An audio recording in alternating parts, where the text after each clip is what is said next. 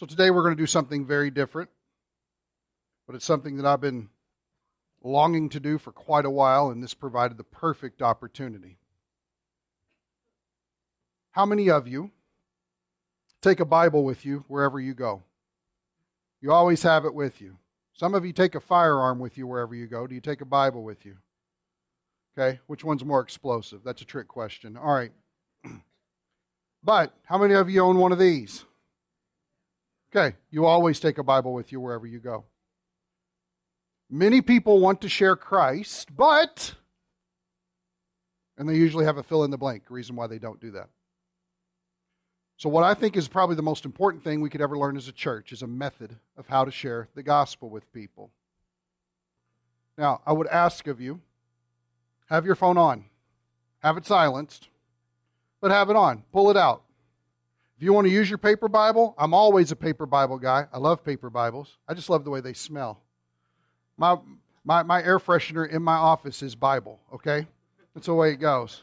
Either that or I'll open up the foil to a Chick fil A sandwich and let it waft in there every once in a while. I don't know.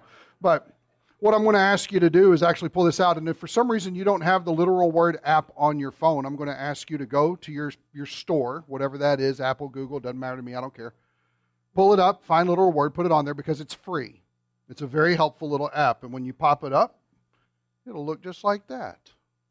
Because I want you to be able to work along with me. If you're someone who's like, you know what, I, I, I totally hate the Bible on the, the phone thing and I hate my phone and I don't have a phone, all that.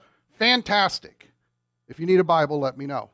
But having something in front of us, it's got the Word of God. The only reason why I'm bringing this up to you is because one of the most important things about sharing the gospel with people is they need to know what God says. And if you're not willing to carry a backpack and put your family coffee table Bible in the back and carry it everywhere that you go, can't guarantee that's going to happen. Some people do, some people don't, whatever. But if you have that, that's great. Something interesting that I found. I thought this was an interesting thing. When was the last time that you shared Jesus Christ with another person? When's the last time that the open, ah, you had that moment, you're like, I can't help but to talk about Christ here. You had that moment. Interesting thing from Barna.com. Almost all practicing Christians believe that part of their faith means being a witness about Jesus from the people that were surveyed, between 95 and 97 percent.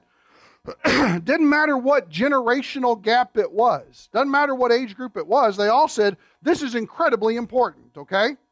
And that the best thing that could ever happen to someone is for them to know Jesus. Almost the same percentage. Now, I'm a little worried about the 3 to 6% that didn't agree with that, okay? Honestly. But let's not, get negative about that. And for something like that, we say, all right, right?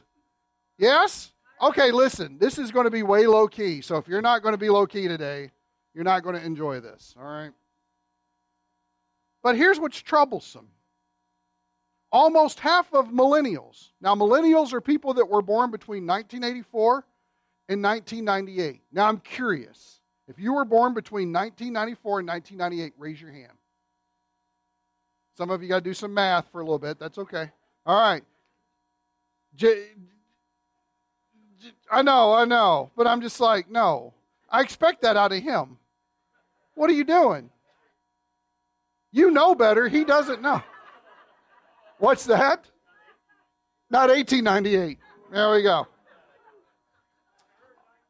Almost half of millennials, 47%, agree at least somewhat that it's wrong to share one's personal beliefs with someone of a different faith in hopes that they will one day share the same faith. It's wrong. Because you have your truth, and I have my truth, and they're both true. When they're advocating opposite things, well, that's true for you, but it's not true for me. This is a result of something that's called postmodernism in our culture. And it has taken effect in our colleges first and is pouring over, and we are seeing the fun clown show carnival ride of what all of those ideas are now blossoming. Does everybody see a need to want to share the gospel with people? Okay, so to that we say, say what? Right? Can't have that. It's not good. It's not biblical.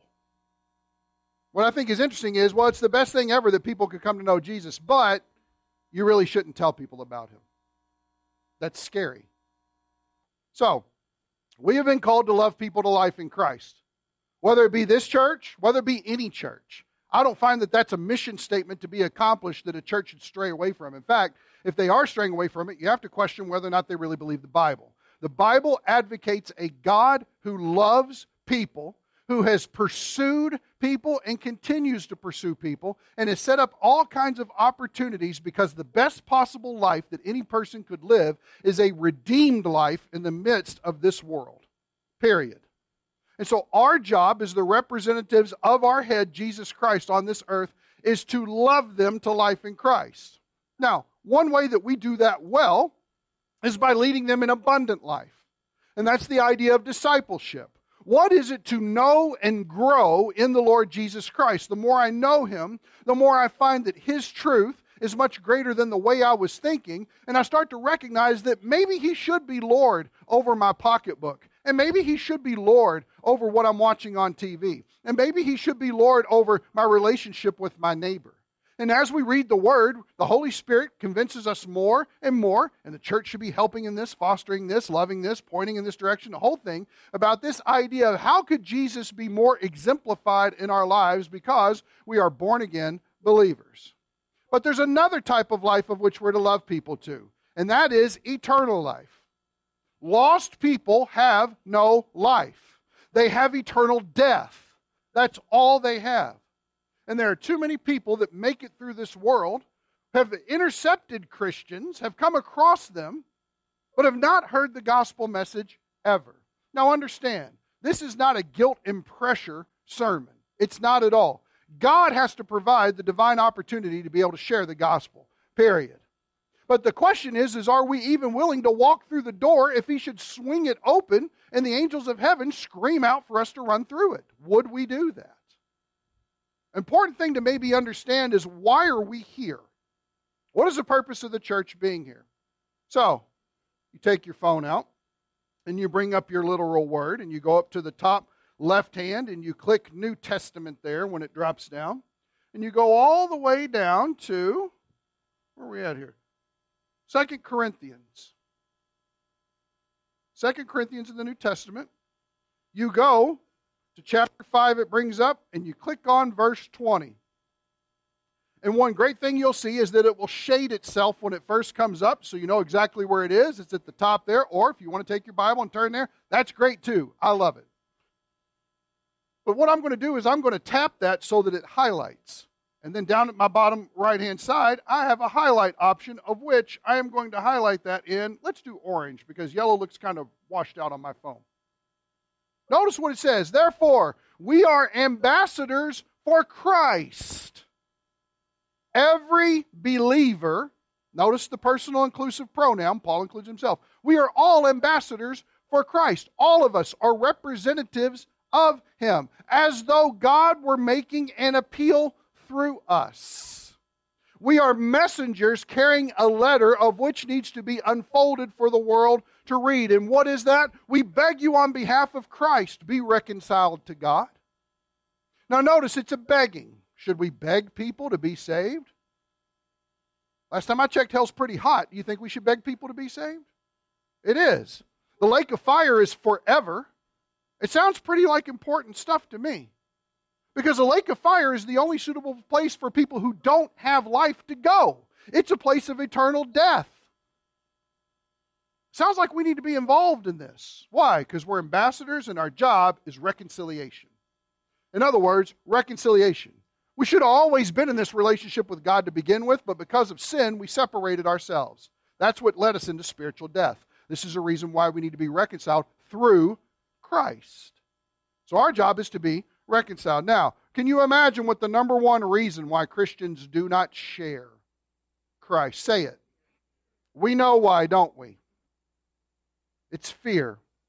Now, let me ask you a question. Let's make this a little interactive. Fear of what? Rejection. Why?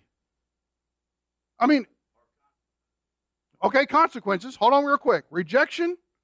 Aren't we telling them a good thing? Yeah. In fact, everybody in the first part of that survey agreed this is a good thing. This is a really good thing that people would come to know Jesus. It's a great thing. Why are we scared of the rejection? We want to be accepted. Yes. We would love for it to just go smooth as butter, wouldn't we? Like taking a hot knife and just running right through butter. Man, look at that. That gospel presentation was amazing. Person came to Christ. Next thing you know, they're an evangelist to Zimbabwe. I don't know. That'd be great, wouldn't it? That would be fantastic. But it doesn't always go like that, does it? No. Fear of rejection. But we're telling them good news. Now, what was yours, Jay? Consequences? What consequences? Failure? You might lose your job over it.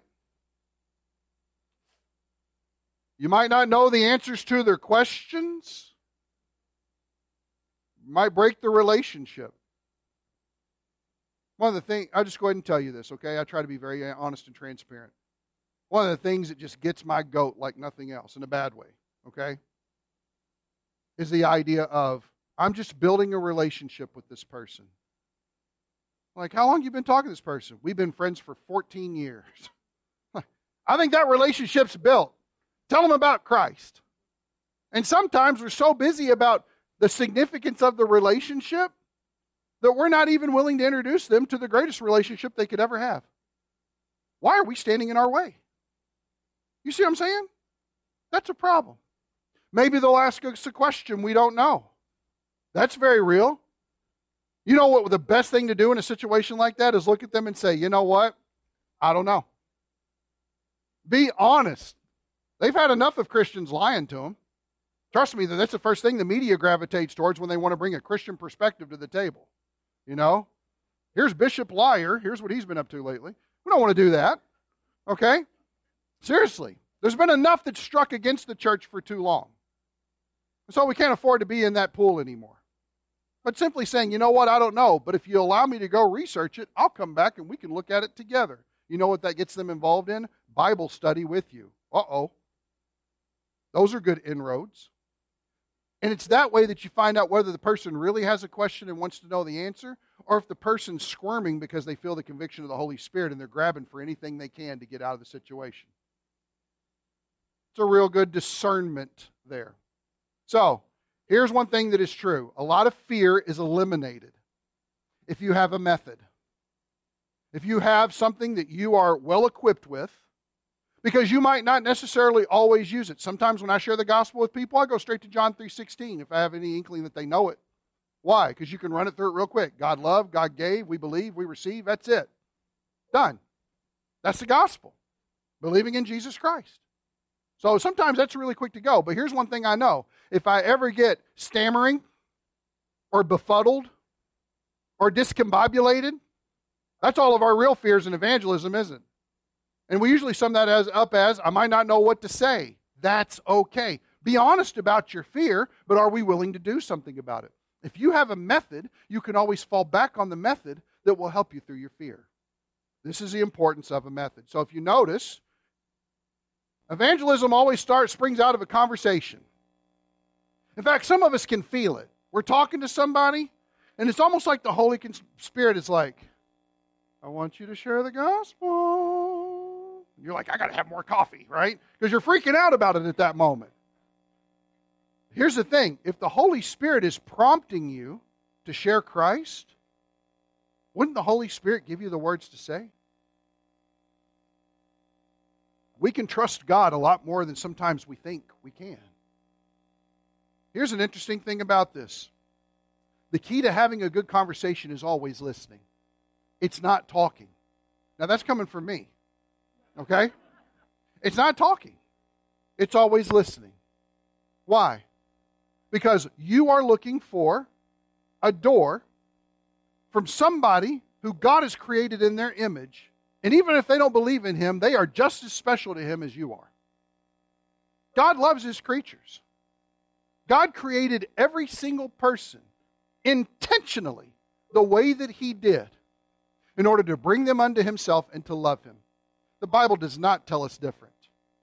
Jesus died for the sins of every single person. Why would Christ pay the price for everyone if not everyone could come to him? Trust me, God wants everyone to come. You can read this all throughout the scriptures. We have to listen. But the second thing is the key to open door in evangelism is praying. In fact, if you wouldn't mind, do this with me. Let's just look at Colossians. We won't look at the Ephesians verse because we'll be covering this later. But just go, literal words. You can pull it up, bring your Bible, that's fine. New Testament, go down to Colossians. Makes it easier to understand the books of the Bible where they're located. Go to chapter 4, look at verse 2. Notice what he says up here at the top devote yourselves. That means assiduously attain to this situation. That sounds pretty serious, doesn't it? That sounds like a Jeopardy answer on something. Devote yourselves to prayer, keeping alert in it with an attitude of thanksgiving. Praying at the same time for us as well. What did Paul want prayer for from the Colossians? Watch this. That God will open up to us a door for the word so that we may speak forth the mystery of Christ, for which we also have been in prison, that I may make it clear in the way I ought to speak. Notice what Paul prays for that God would open the door and that I would have clarity in speech. God wants to take care of the mouth. Does everybody remember Moses? Moses, go do this. Uh, uh, uh, uh, uh, uh, uh Lord, uh, I don't speak so good, you know. And God was like, Your grammar is terrible too. Exactly. Now, what did he say to Moses? Who made your mouth?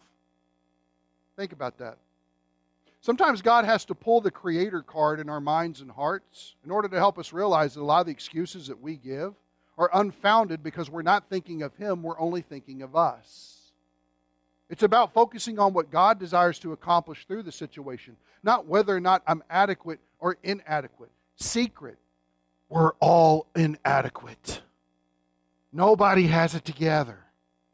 And this isn't surprising to God because if we did have it all together, we wouldn't need God in order to make this work. Understand this somebody coming from death to life from an understanding of the gospel is God's work, it's not ours. We need God all the time. So cool. Lord, I know that I'm completely inadequate in this. That's why I need you to open the door, and that's why I need you to help my mouth to speak clearly. You know what needs to be said here. Help me say what you want me to say. Simply falling back on Him and allowing Him to do the work. Now, here are some good things to have conversation about. again, there's a notes page in your bulletin if you want to write some of these things down so that you get it. Family jobs and trials. It always happens. Everybody came from somebody. Hopefully, everybody's working. And if they're not working, that might be a trial. It's always something good to talk about. When I was talking with Larry Moyer, here's what he told me COVID, cancer, children, hobbies, background, marriage, favorite vacation, and your parents. Topics like that are some of the best ones to begin starting conversation. Why is that? Because each one of these, in getting to learn them, you will notice that God will all of a sudden open a divine door, and it will begin to be used in order to turn the conversation into spiritual things. Next thing you know, it's undeniable. And then the question is well, if the Lord opened the door, will I walk through it? Will I trust Him? Or will I not trust Him? Some well, I just don't know how to get in the gospel conversation with this person. Guess what? This particular conversation might not be time for it. Maybe it's time to just spend listening and loving on that person. That's okay. Pray that the Lord would give you another opportunity. Pray that it would be the appointment that He sets and allow for that to happen. So, here's your opening question. Now, everybody should have received one of these in your bulletin. If you didn't receive one of these, open or, or open. I don't know what you're going to open. Raise your hand. Excellent. Zach, do you care to run? Thank you, sir. Zach had an amazing scooter accident this past week. I was not here to help him with it. But I told him that chicks dig scars, and he seemed okay with it, so that's good. He smiled. Is that true, Amy? She doesn't know. Okay, you're in trouble, Zach.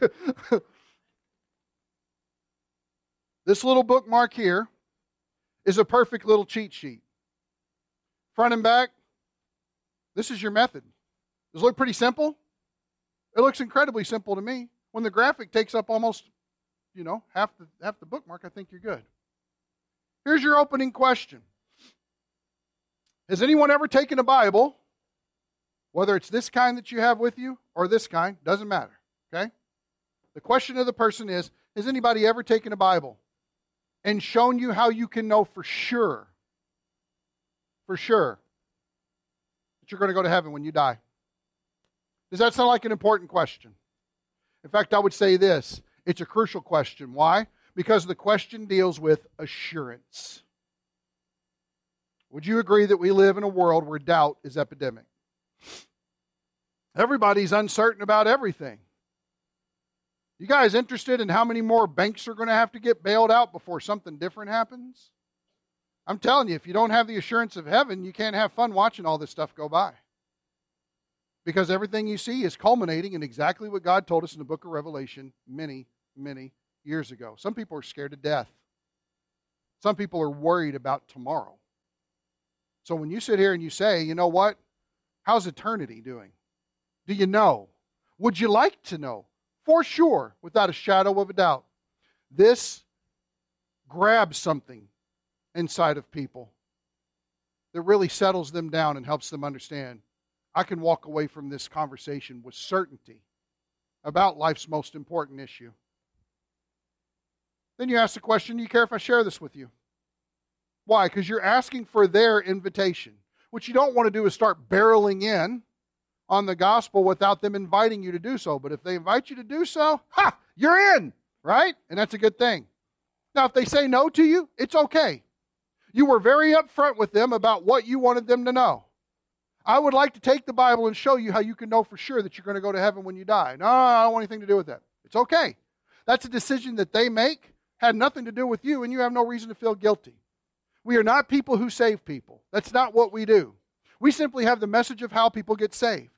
Jesus does the saving, not us. It's very important. But if they say yes, you now have the open door. So you explain to them the Bible's got two kinds of news in it bad news and good news. The bad news is about, anybody want to guess? Us. Don't say you. If I'm sharing the gospel with Cara, Cara, Bible's got bad news and good news. Bad news is about you. Yeah, the good news is about me and where I'm at. no, no, no, no. The good news, the good news is about God. But let's be honest, we were all in a situation at one point where we needed to hear the bad and good news, did we not? So notice, we're not much different from that person. We didn't save ourselves, so we have no skin in the game there. You see what I'm saying? So it's not really hard to get back and identify with somebody about this. The bad news is about the situation that we were in. We were in a bad boat. The good boat is where God is. Bad news, good news. Bad news number one. You can follow along on your bookmark if you want. You can look up here, that's fine. But what I would encourage you to do is have your phone ready. Bad news number one is the fact that we're all sinners. Every single one of us are sinners. The way that we know this is the Bible tells us. So what I do is, is I go to my literal word. I go to the book of Romans. I type in chapter 3, and then I click on verse 23. And what I want to do is I want to highlight that. Why? So that it's quick reference for me, that I can go to it anytime I'm using my electronic Bible to share with people. But not only that, it singles it out because one of the greatest things you can do in sharing the gospel with somebody is have them read the scripture for themselves. There's something very different that takes place when you're reading the Bible to them, or when you place it in front of it and they read it for themselves. Why? Because it's God talking to them. Because the Holy Spirit's outside their noggin going, He's just waiting for them to open the door for this thing. So notice what it says For all have sinned and fall short of the glory of God. Seems pretty simple, right? Then you want to give them an illustration to fill it in a rock. So let's say that we're just going to pick on Cara today the car and I are going to go out here to this grassy area. We said we're going to have a rock throwing contest. Both got pretty good rocks. And she says, All right, I'm going to get you. Kick your rear end at this thing. Here we go. She can probably throw much faster than I can or farther than I can. That's okay. Well, we're going to do this. Where are we throwing to? And I said, The North Pole. Immediately, that's absurd, isn't it? It's absolute, but it's meant to get their attention. Why? Because it doesn't matter how far either one of us throws, we're not going to hit that goal.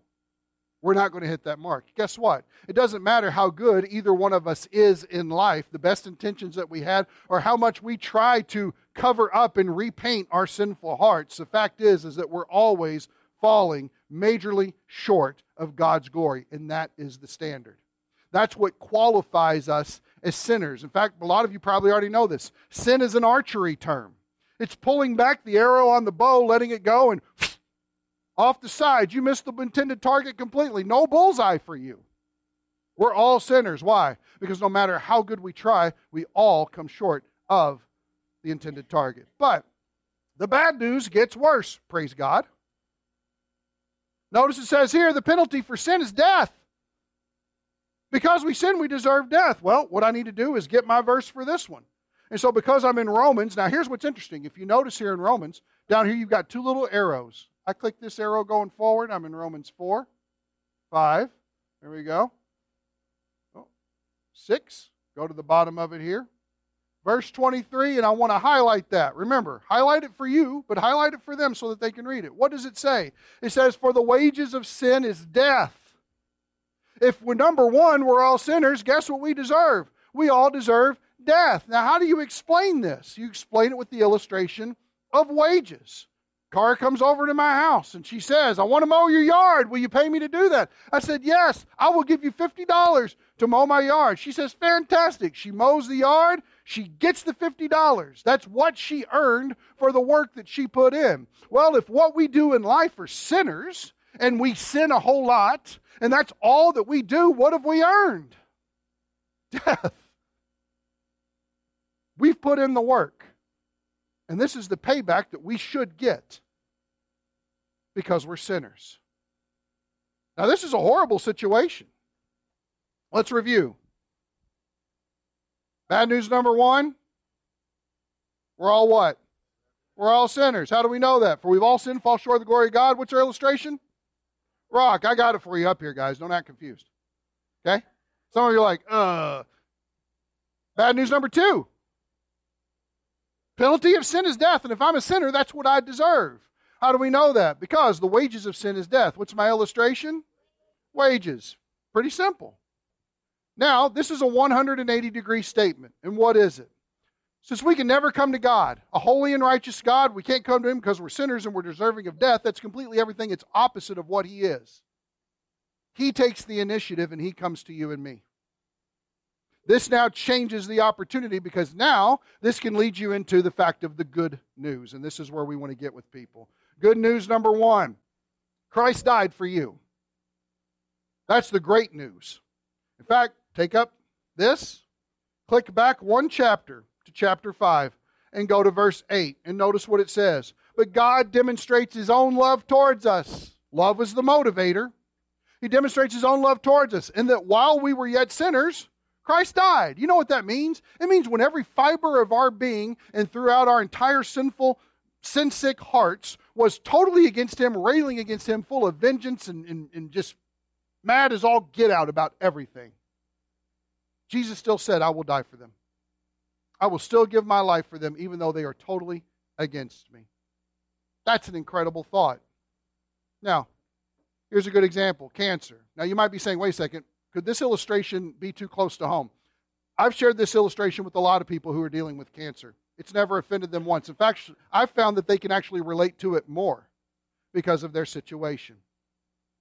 Let's suppose that there was some sort of procedure that was set up and come to find out when I go visit somebody, the doctor comes in and says, we, we, we, just, we just found out that we've got a cure for this, a cure.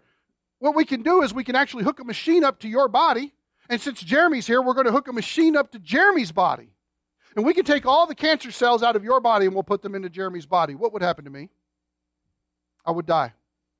But what would happen to the person who had that problem removed? They get to live.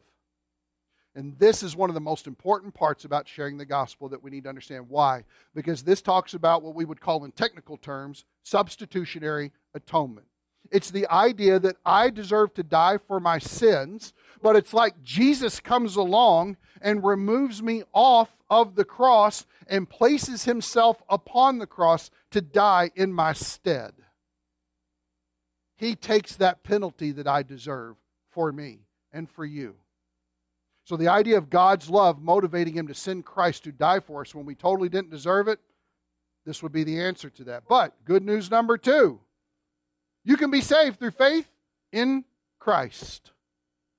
That's good news. Now, this one's a little bit different because on your phone or in your Bible, you've got to get out of Romans and you've got to travel to Ephesians. And this is what prompted me because this is where we are in our Ephesians study. Ephesians 2, verses 8 and 9. Get them all highlighted there. Take the time to do it now so you don't have to fumble with it later. For by grace you've been saved through faith, and that not of yourselves, it is the gift of God, not as a result of works, so that no one may boast. Here's an illustration is a chair.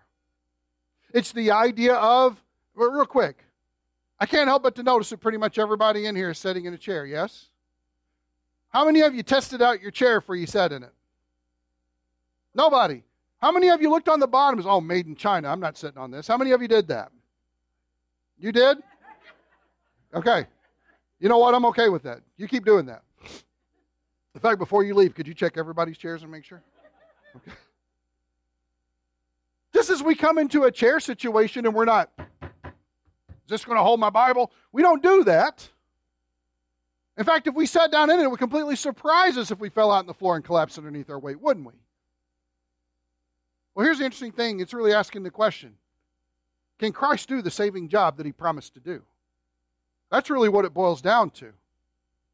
So when we talk about what it is to have faith, it's the same idea of trust. It's just as easy as sitting down in a chair through no effort of your own. It's holding me. That's what it is. Does Christ hold us forever when we believe in him? Yeah, he does. Now, at this point, you might need to define some terms. Number one, you got to tell them what grace is. It's undeserved favor. You say, what in the world's that? You don't deserve God's favor, and yet He wants to give it to you all the time. That's amazing. Because the Creator actually has an incredible and divine supernatural affection for you. He's after you, He's going to get you.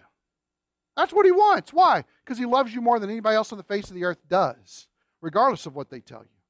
So, this is God's undeserved grace.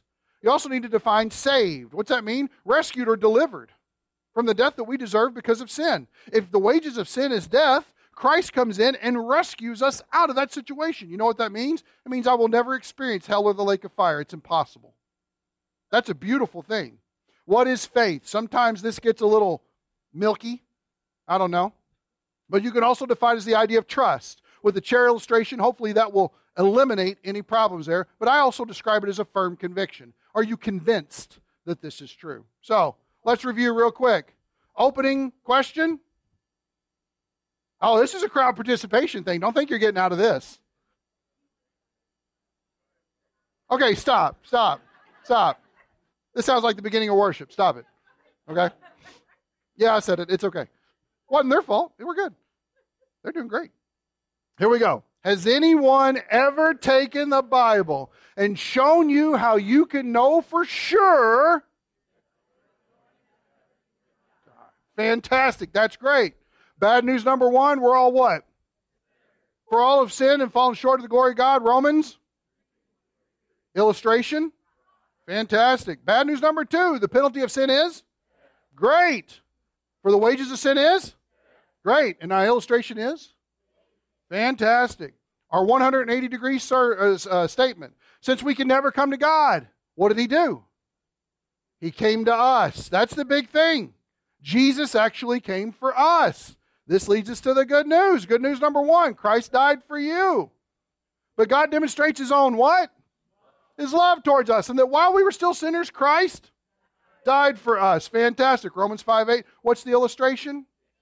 Cancer. Good news number two you can be saved through faith in Christ. For by grace you've been saved through what? And it's not of yourselves, it's the gift of God so that no one can do what? No, no works. None. Ephesians 2 8 and 9. Oh, we seem kind of shaky here. Come on. There we go. Illustration is chair. Sound pretty simple, doesn't it? I haven't told you anything that ain't on your bookmark. Now, this is the most important part of this whole thing. In fact, a lot of people end after that. It's By grace you've been saved through faith. That not of yourselves is a gift of God, not a work so that you can't boast. All right, have a good day and leave. Okay? I'm not kidding you. I was having an interesting conversation with Larry Moyer when he was here for the wild game feed.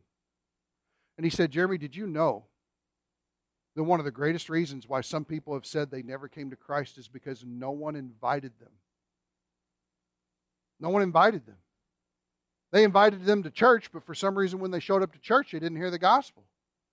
They invited them to spend some time in conversation, but for some reason, it never came up. No one took the initiative to make this invitation statement. And here's what it is because of how important it is. Is there anything that is keeping, from, keeping you from trusting in Christ as your Savior right now? This gives an opportunity for a response. It's crucial. There needs to be a decision that's given. And if they object, or they have something else that they've got going on in their mind that they need settled, it gives you the opportunity to open the door and have that conversation. If it starts to take you down the left path and you're like, that has nothing to do with what I'm talking about right now, say, you know what? We can answer that later. Let's talk about Jesus now. You know what? We can handle that some other time. You know what? Let's I'll get you a Bible. We can sit down together. We can do that later. But right now, let's talk about Jesus because this heaven and hell issue, this, this forgiveness issue is the most important thing that's going on here right now. Now, here's some common objections they'll give you. I'm a good person.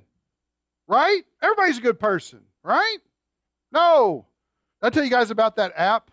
I think either Awana or somebody, Good Seed, has an app got grandma on there. She's baked some cookies. She's just so excited to see you. You tap on it, it says sinner across there. It's really great. Fireman that's come to get the cat out of the tree, sinner. It's great. Does it tell you? Everybody's a sinner. Everybody qualifies in the sin category for death, and everybody needs to be saved. That's important. Let's not let's not mince words here. I've already been baptized. Does baptism save you? It does not. How about I've already been confirmed? Guess what? That doesn't save you either. That's denominational, not relational. I am a member at such and such church. Church membership doesn't save you. My parents are Christians. Your parents can't save you. I know some of you millennials are like, what? Can't. Move out, get a job. All right. I help the poor.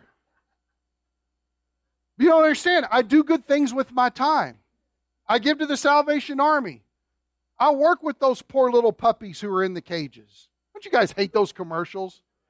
They pop on. My wife's like, no, sad puppies. I'm like, I'm trying. It's like a bomb's going to detonate if we don't move the channel, right? I help the poor. Well, that's good, but it doesn't save you. How about, I'm not bad like other people? Stop for a second. Let's be honest. That's our favorite. Because we always know somebody who's worse than us. Yeah, but you don't understand. I'm not Cara. You know? Sorry. But I'm not. She's actually a way better person than I am. But still, regardless of who's better, it still doesn't get us in. Only Jesus gets us in because we can't get in on our own. I'm religious. That's my favorite. Because here's the reason why. If they tell you that they're religious, religion is defined in one word works. I'm going to work my way there. I've spent so much time in that confession booth like I've got a reservation there. No, doesn't save you. It doesn't matter. So then you come back. Is there anything that's keeping you from trusting in Christ as your Savior? Because none of those things, they may be good in some capacity, but they don't save. That's the difference. And being a good person never saved anyone.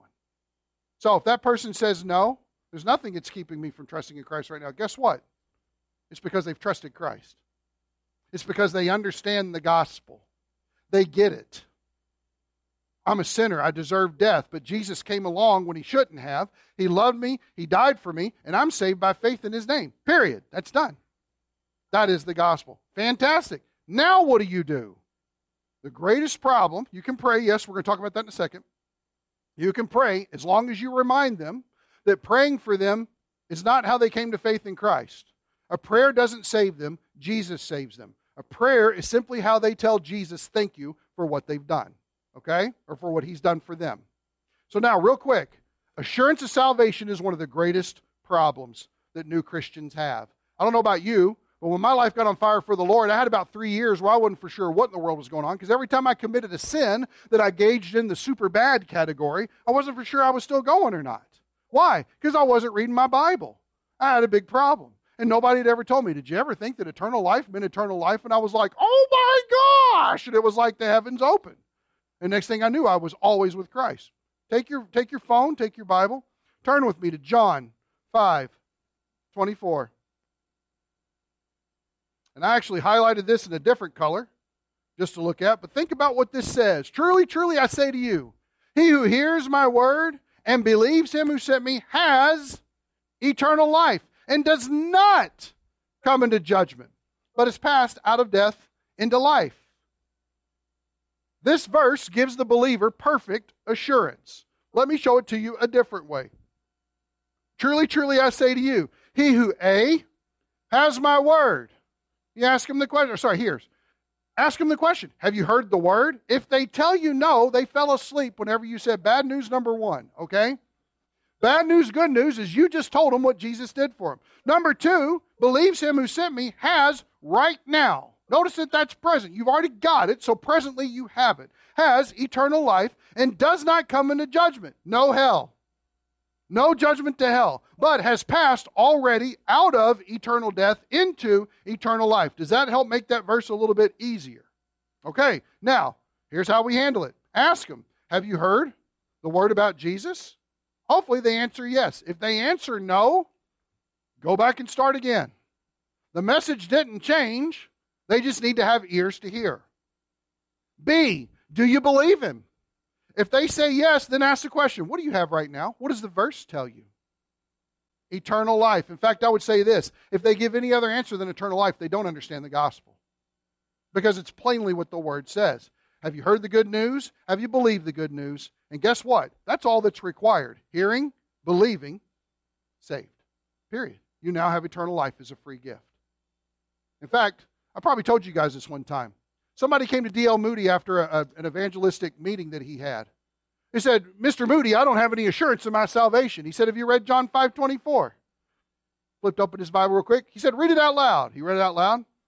He said, Have you heard the word? Yes. Have you believed the word? Yes. What do you have? Well, I don't have assurance, Mr. Moody. You know what Mr. Moody said? Read it again.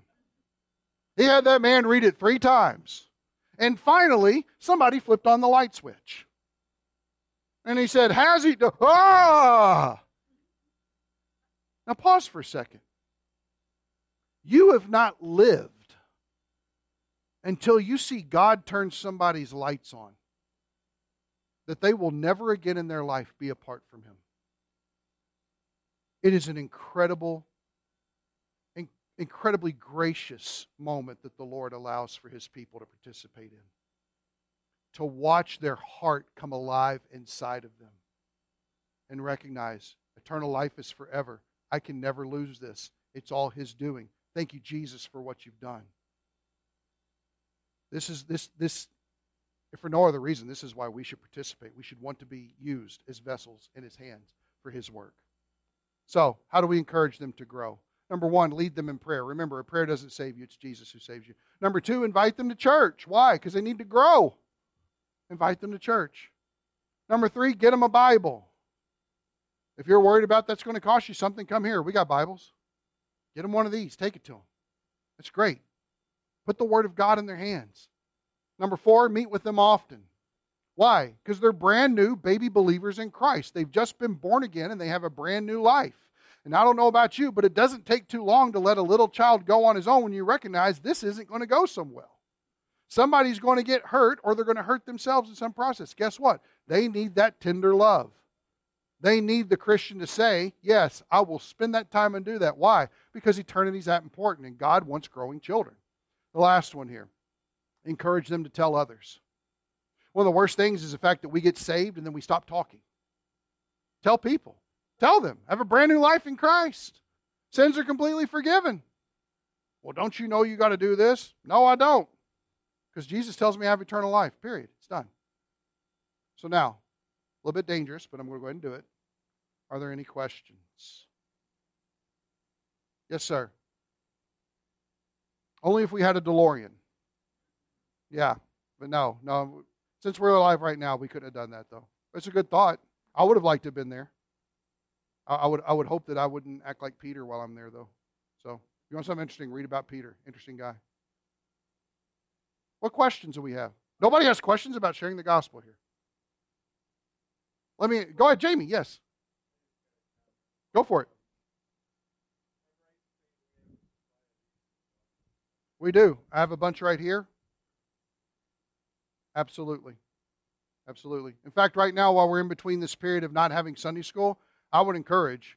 Uh, in fact, I've talked with Dorothy about this, about all of our children's ministry people getting involved in uh, learning uh, how to share the gospel with this method because it's so simple. In fact, you can also go to your app store and you type in Evantell, E V A N T E L L, real simple. Type that in. You can do you, you, you can get refreshed on this online because they have a great app. So you can just do it that way off your phone. It's fantastic. So yeah. Yeah, the address is down here at the bottom. Exactly. What's that? There's tons of stuff. We have the tracks that tell you this exact same. This isn't new with me. This is just what I found is the most effectual thing that works for people that is very clear and very simple. Yes, ma'am. Yes, ma'am. Those are more expensive, so I couldn't afford to do that for everybody. So, but yes, if we when we, we end up having another evangelism training, you actually get more little fun things to look at. But yeah, I always keep that card in my wallet. Yes, sir.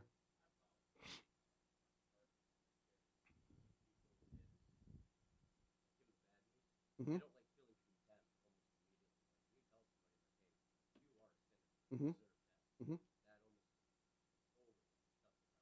Okay, here's what he said. Think about this real quick. This is good. He said, One of the things that I've found that goes really bad in evangelism is when I start out and I'm telling them about these things about you're a sinner and you're condemned, it doesn't seem to go very well with them. This is why you don't single them out. It's true. But weren't you and I in that position at one time? Yeah. We were sinners and we were condemned. We deserved death. If you're a believer in Christ and you don't think that you deserve death, we might want to go back and think through do we have the gospel straight in our minds currently? I'm not saying you're not saved, but that is the gospel. I needed a Savior. So remember, we, we don't want to create a dividing line in an us and them situation. We may be saved and have eternal life, and them not saved and have eternal death, but that doesn't change the fact that we're both human and we both need Jesus, and He's the only answer to our problem. Mm-hmm.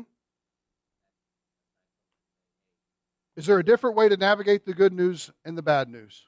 Give them the good news first and make sure you tell them the bad news. Here's why this had to happen. Yeah. If, if it's better to do that, great.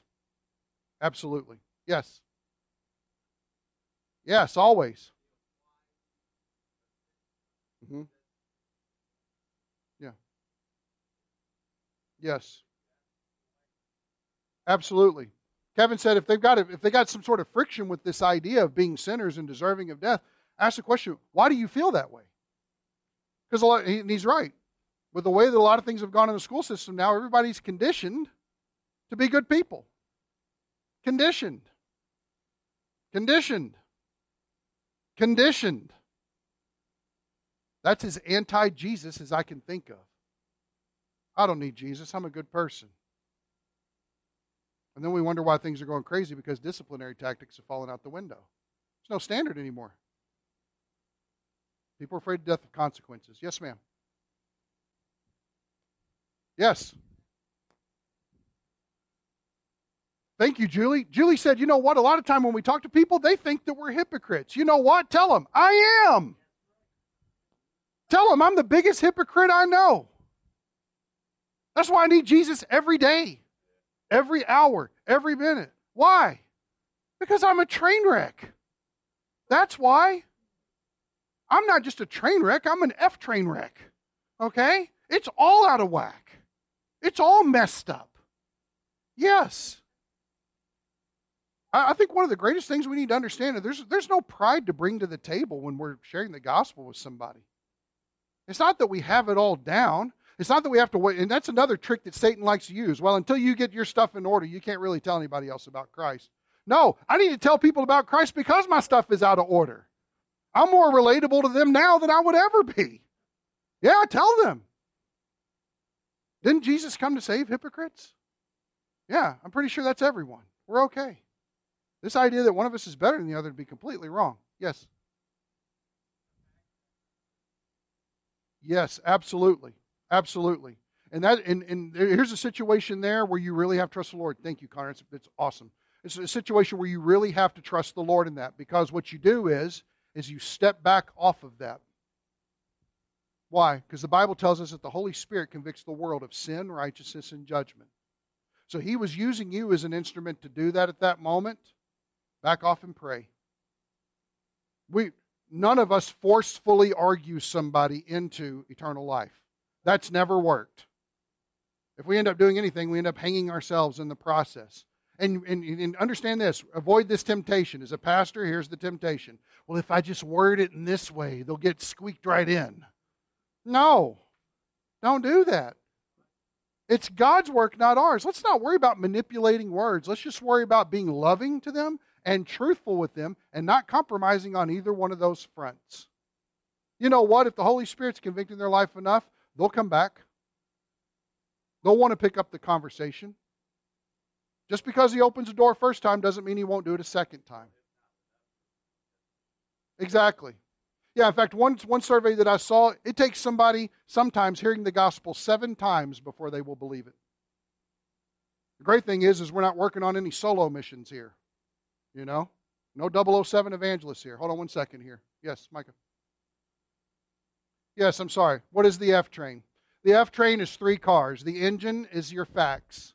The middle car is your faith and the caboose is your feelings. And this is a train that illustrates how we often live our lives or how we should live our lives. What God said is true. What we believe about what God said should follow that. And when that happens, our emotions fall perfectly into place. But too often we live life throwing our caboose up front and we wonder why we can't think straight on anything. It's because emotions fuel everything. And so until we come back to God's Word and get the facts straight and then be believing in those facts, we will never have emotions that are properly in alignment because they're based on everything but what God has said. That ends up being uh, a bad thing. By the time we're done with Ephesians, we're going to be going over the F train again. Trust me. It's good. So, Mike, did you have it?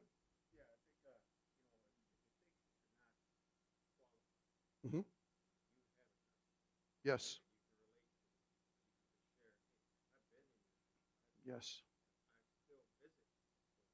Yes. Absolutely. Mike brings up a great point. You know what? In a lot of situations, sometimes you have to resort to sharing your testimony with people. How did you come to faith in Christ? What was your life like before you knew Jesus and before you had eternal life? What were the things that you cared about that all of a sudden you found that Jesus was able to root those things out and you're able to live life on a higher plane because of that? Absolutely. In fact, because I try to get everybody to go through what we did today for evangelism training, and you've all just gone through it, congratulations, you graduated. That's great. Okay? But I'm going to hold evangelism training at some point in the fall, and it's going to be all about how do we write out our testimony in order to share with people? How do we, how do we put our testimony down on paper so we can just look at our life and find out what are some important things we can share about the difference that Jesus made and what we're doing? Thank you, Mike. That's excellent. Who else? Fantastic. Now, let me say this as something to close, okay? The thing that is sitting on everybody's shoulder, usually, right now, is you can't do this. There's no way. You're going to mess this up. Well, it's still scary. Even if you were to spend time studying this bookmark and practicing with your spouse, I don't know, practice with your spouse. They might get saved. I don't know. So, going back and forth on this, just kidding. Um, wife. She's like, I'm going to share the gospel with you later. but here's the thing don't, don't let the enemy tell you that you can't do this because you can. In fact, I would say this God actually commands over and over and over in the scriptures we are the light of the world to share the gospel with people. This is what we're supposed to be doing. The last thing that Satan wants is for you to be doing what God has designed you to do. So pray about it. Lord, please open doors. Maybe you don't have anybody on your radar right now. Lord, please put somebody on my radar. He'll do it. In fact, you'll be amazed at what He will do to put somebody on your radar. Lord, please open the doors. Lord, please give the words. Trust Him to do the work. Sound good? All right, let's pray. Jesus, thank you for the gospel. Thank you, Lord, for the cross of Christ that gives us something that is sure and full of hope and unwavering, of which we can tell somebody how they can know for sure that they're going to heaven when they die. This world is suffering from a lot of incredible things. And Father, maybe there's somebody on our heart that right now we're thinking, oh, I, I got to share with that person. Um, Lord, I pray we would, we would ask you for the open doors.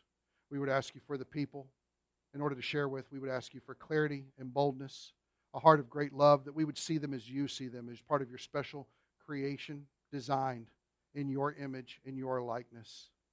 that, Father, we would share the, the life giving message of Christ with them. Thank you. Thank you, thank you, thank you, thank you. I can't say it enough. You, you've given us the greatest privilege in the world to introduce people to your Son. So we thank you for that. It's in Jesus' name, amen.